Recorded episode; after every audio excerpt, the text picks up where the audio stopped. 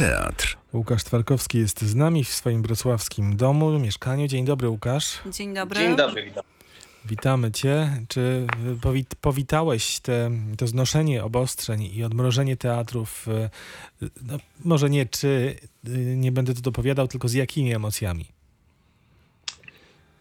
Wiesz co, to są bardzo mm, mieszane emocje, ponieważ e, to znoszenie obostrzeń w jakiś sposób e, mam wrażenie, że nie ma, nie jest w żaden sposób ugruntowane i poparte e, spadkiem zakażeń i tak dalej. Tak więc w jakiś sposób e, mnie to bardziej niepokoi niż cieszy. E, I, I z jednej strony to jest prawda cały czas pytanie o to, w jaki sposób się nauczyć żyć z tym wirusem, bo ja też nie wierzę, żeby on e, za chwilę magicznie zniknął.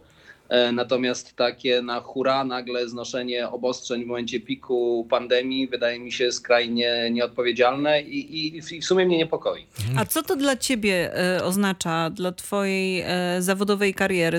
Są znoszone obostrzenia i ty wracasz do pracy gdzieś, którą przerwałeś na przykład, albo myślisz już spokojniej o projektach, które miały cię czekać w najbliższych miesiącach? Jak to wygląda? No, it's complicated. Jest to skomplikowane, ponieważ ja teraz miałem e, jakiś taki najbardziej zintensyfikowany, zaplanowany czas, e, który się łączył z wieloma wyjazdami. Mieliśmy zaplanowane tournée e, Lokisa ponadmiesięczne w Chinach, pięć miast. Jeszcze z spektaklem Krystiana Lupy miałem kolejne tournée też w Chinach. Byłem w trakcie prób, które zostały przerwane na Litwie, ponieważ mieliśmy zaplanowaną premierę Republiki na 1 lipca chyba. No i musieliśmy jakby to przenieść, pomimo tego, że jakby te obostrzenia teraz e, zostają znoszone, to oni dopiero wrócili do pracy, przez to nie mogliśmy zbudować scenografii. W sumie byśmy mogli już zacząć pracować w czerwcu, ale przez to, że nie ma możliwości jakby produkcyjnie tego zrobienia, e, przenieśliśmy premierę na wrzesień.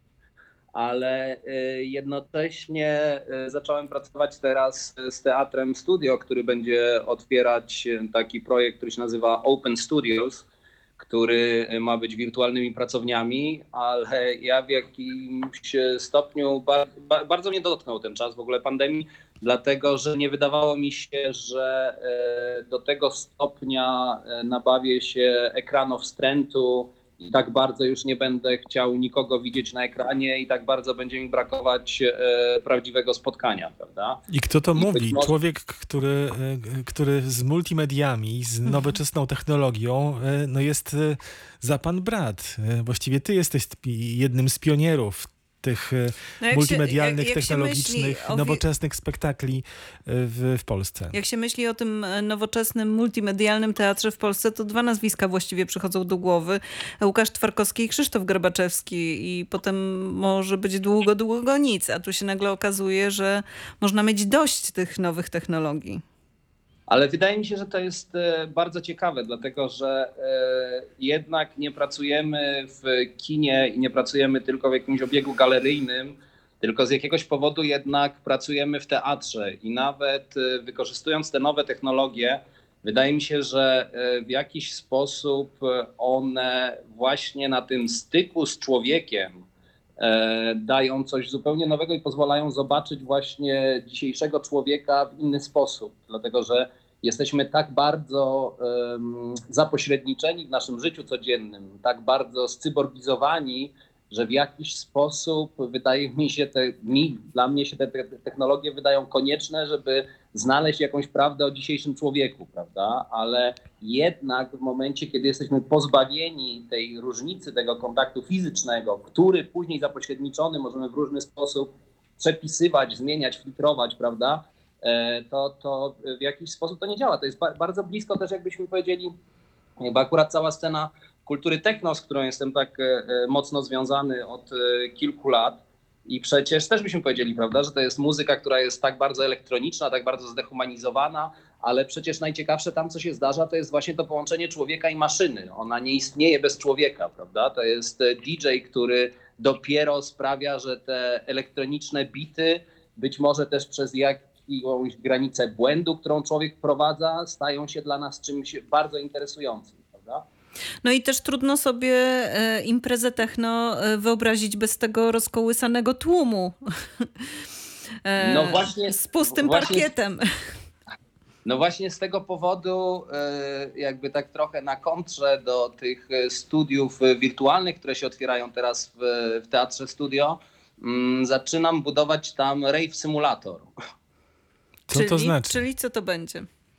Będzie to taka e, instalacja na czas pandemii, e, trochę surrealistyczna w swoim założeniu, bo tak jak mówi, że ciężko sobie jest to wyobrazić bez tego tłumu, ale jednocześnie e, będzie się to nazywać stan wyjątkowy, jakby w odniesieniu do stanu wyjątkowego, który przeżywamy w tym pojęciu politycznym, ale też stanu wyjątkowego, w jaki zostaje wprowadzone ludzkie ciało przez długi, rytmiczny taniec, prawda? Jest, jest przecież tak też z techno, że tego nie wystarczy słuchać na słuchawkach. To znaczy, że jest to w jakimś stopniu zdarzenie, które oddziałuje na nasze ciało bardzo mocnymi bodźcami, e, dźwiękami, e, e, niskimi dźwiękami i w, w jakiś sposób zacząłem się zastanawiać, co zostanie właśnie z tego rave'u, jeżeli byśmy sobie wyobrazili taki dystopijny scenariusz, że już nie możemy nigdy razem się spotykać, i e, będziemy tworzyć taką imersyjną mm, instalację, do której e, DJ set e, nagrywa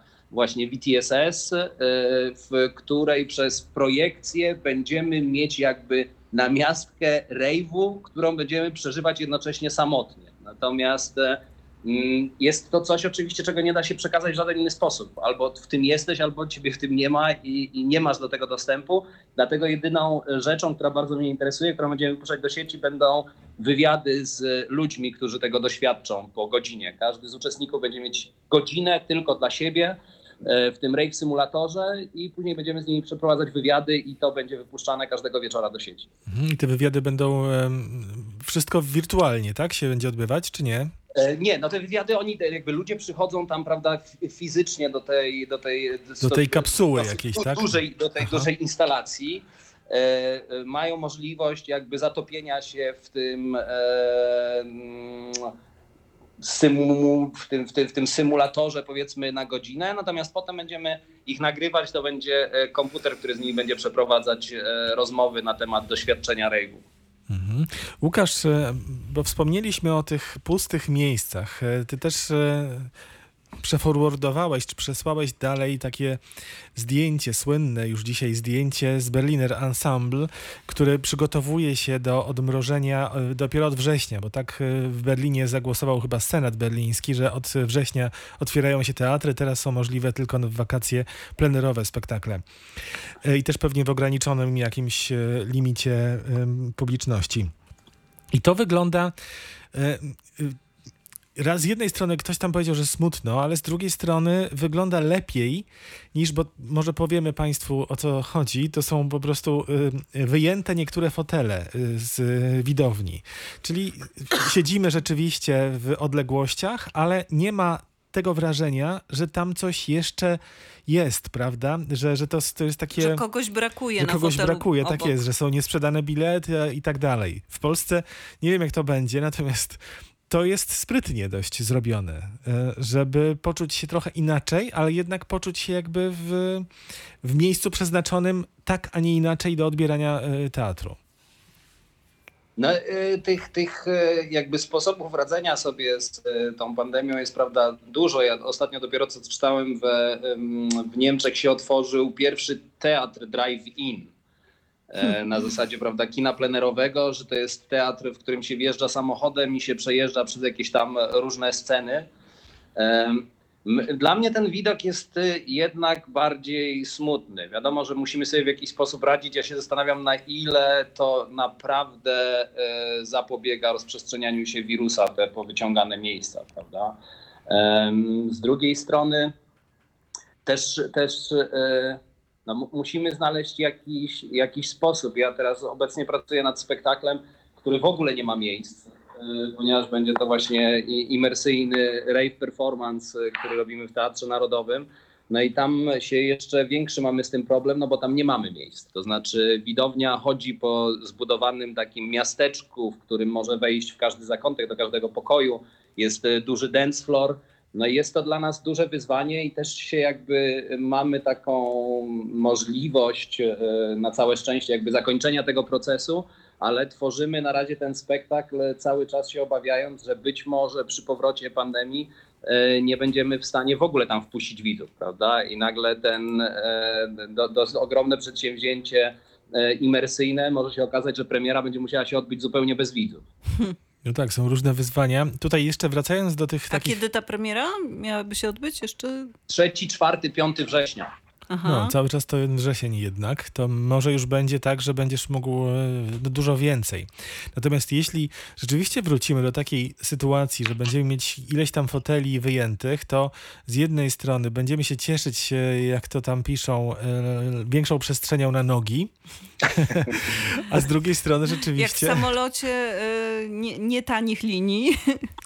A z drugiej strony rzeczywiście, no ekonomia też będzie troszkę tutaj szwankować. Na szczęście w naszej części Europy, od Niemiec powiedzmy na wschód, bilety są dotowane przez, e, przez rządy, przez państwo, przez samorządy i tak dalej, przez publiczne pieniądze. Przez nas właściwie. To my dotujemy te, te bilety. Nie zapominajmy o tym. Natomiast e, no, w Stanach czy w Wielkiej Brytanii mają jeszcze gorzej.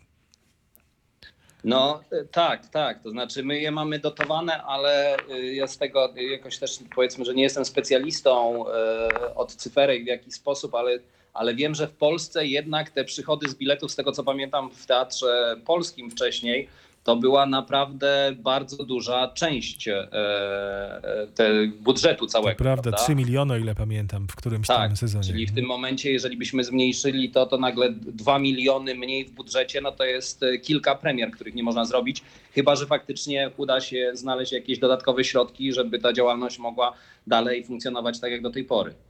Mm.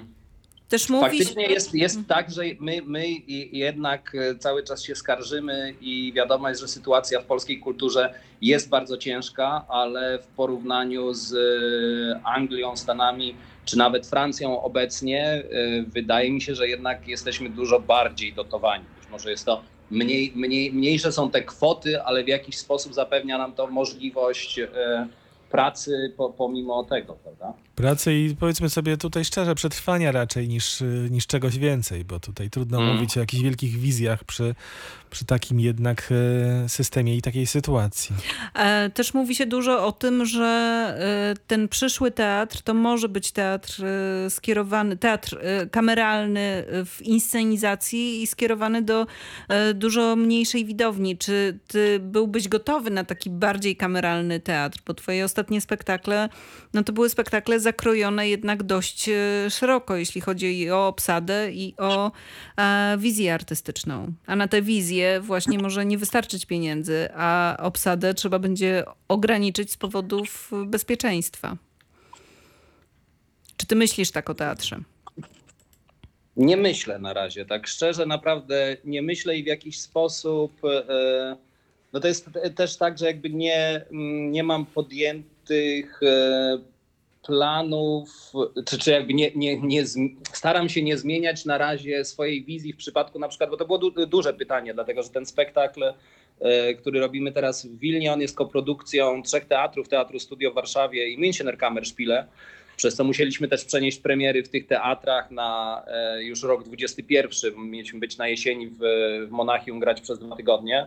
E, Przenieśliśmy to na czerwiec i faktycznie e, się długo zastanawialiśmy, czy nie powinniśmy w jakiś sposób w ogóle przeformatować tego. Bo czasy są jakie są, nie wiadomo, czy w ogóle będziemy w stanie wpuścić widzów, e, jeżeli mamy tłum, nad którym nie jesteśmy w stanie panować, jakby jest wiadomo, że nie możemy zapewnić tego dystansu, jeżeli ktoś się zbliży. Tak więc długo się zastanawialiśmy, czy zupełnie tego nie zmienić, czy właśnie nie sprawić, że ci widzowie może byli nieruchomo, żeby wyznaczyć im jakieś miejsca, ale w jakiś sposób, może to jest mój niepoprawny optymizm, e, no nie zmieniliśmy. To znaczy dalej pracujemy e, według e, pierwszego planu w nadziei, że uda nam się to odpalić w ostateczności.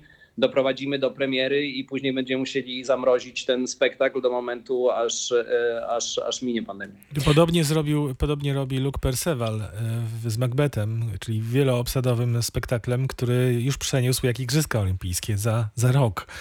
E, Mm. Czyli no, no, takie są sytuacje. A z kolei Ostermayer mówi, że on jest raczej optymistą w sensie myślenia o przyszłości, bo pamięta z biografii elżbietańskich mistrzów i teatru elżbietańskiego, że w latach 1600 bodajże 3, 1610 też przerywano e, pracę i e, istnienie tych teatrów takie codzienne na ileś miesięcy nawet z powodów właśnie em, problemów e, epidemicznych. I to były złote lata brytyjskiego teatru. No, różnie to może być, ale teraz jeszcze zapytam o to, jak jest, jak ta sytuacja wygląda w tych krajach, z którymi no, łączyły cię plany współpracy. E, Wspominasz o Litwie, gdzie e, twój spektakl miał mieć premierę już wkrótce, a został przeniesiony na, e, na wrzesień. E, Jak wygląda sytuacja w Chinach w tej chwili? Też pewnie masz tę wiedzę bieżącą.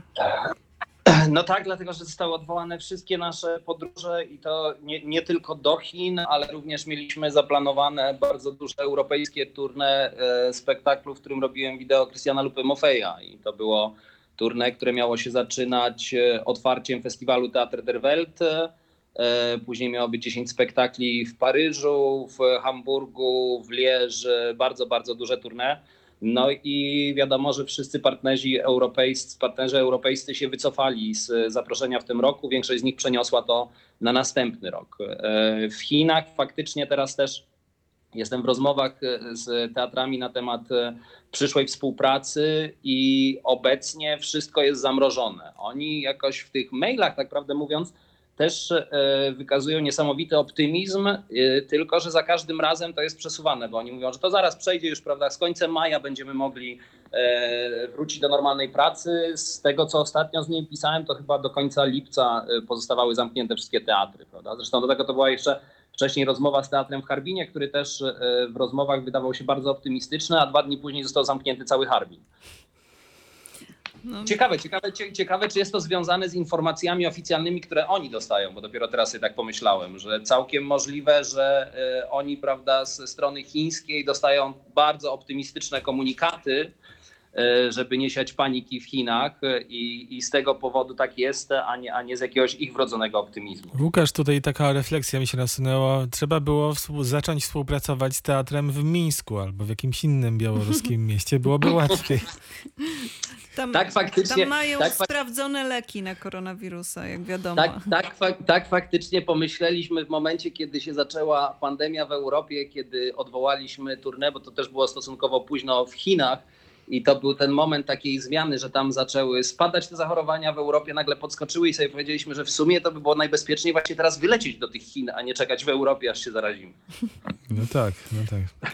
E, A powiedz, jak, jak e, e, przetrwałeś te ponad dwa miesiące pandemii, tego odcięcia od teatru? Mówiłeś, że już nie możesz patrzeć na ekran komputera, więc pewnie troszeczkę śledziłeś to, co koledzy próbują e, robić w sieci. A może sam też coś tam robiłeś, bo widzę tam za tobą, e, państwo tego nie mogą zobaczyć, e, wyłożoną ścianę e, takim sprzętem, który umożliwia nagrywanie dobrej jakości dźwięku audio. No, to- to właśnie tutaj y, tylko poprawię ciebie, że nie jestem w domu, tylko jestem Ach.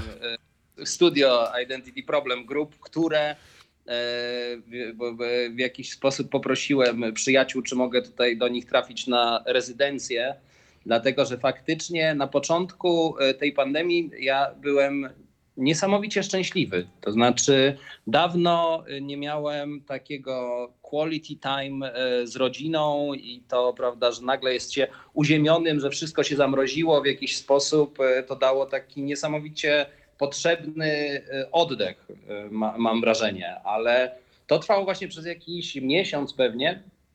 I potem zaczynało mnie nosić, prawda? I wtedy właśnie też jest, jest coś takiego, że to zamknięcie, jeszcze żona, która pracuje też e, w domu, ten home office, w jakiś sposób zaczynałem czuć coraz bardziej, że pomimo zakazów muszę wychodzić na spacery, bo, bo zwariuję od tych czterech ścian, wychodzić z domu, żeby znaleźć inne studio też do pracy, prawda? E, Ale jednocześnie jakoś też się dosyć sceptycznie patrzyłem od samego początku na tę e, totalną nadprodukcję treści e, w sieci. To znaczy ten wysyp rzeczy, które są tak prawdę mówiąc średniej jakości przy tej ilości, którą musi się zobaczyć, prawda? E, I, i, i, i dlatego też te, te projekty ministerialne, kultura w sieci, nie wiem, czy to są faktycznie jedyne i najważniejsze rozwiązania, dlatego że jakby z powodu specyfiki tego, czym się zajmujemy, y, sztuk performatywnych to nie są rzeczy, które da się tak prosto przenieść do sieci. Faktycznie są jakieś eksperymenty, które można przeprowadzić, natomiast bardzo często są to bardzo koślawe jakby y, twory, które w bardzo też schematyczny sposób myślą o tym medium, jakim jest internet, prawda?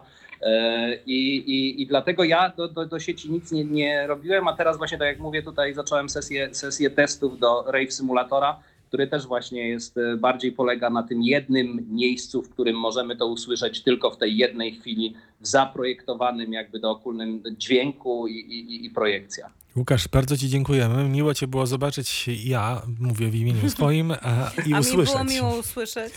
I do zobaczenia. Do zobaczenia w realu Do w zobaczenia, naszym do studiu. usłyszenia. Do Dziękujemy zobaczenia. bardzo, trzymaj się. Cześć. Dzięki, cześć. Łukasz Twarkowski był dzisiaj gościem Radia Wrocław Kultura.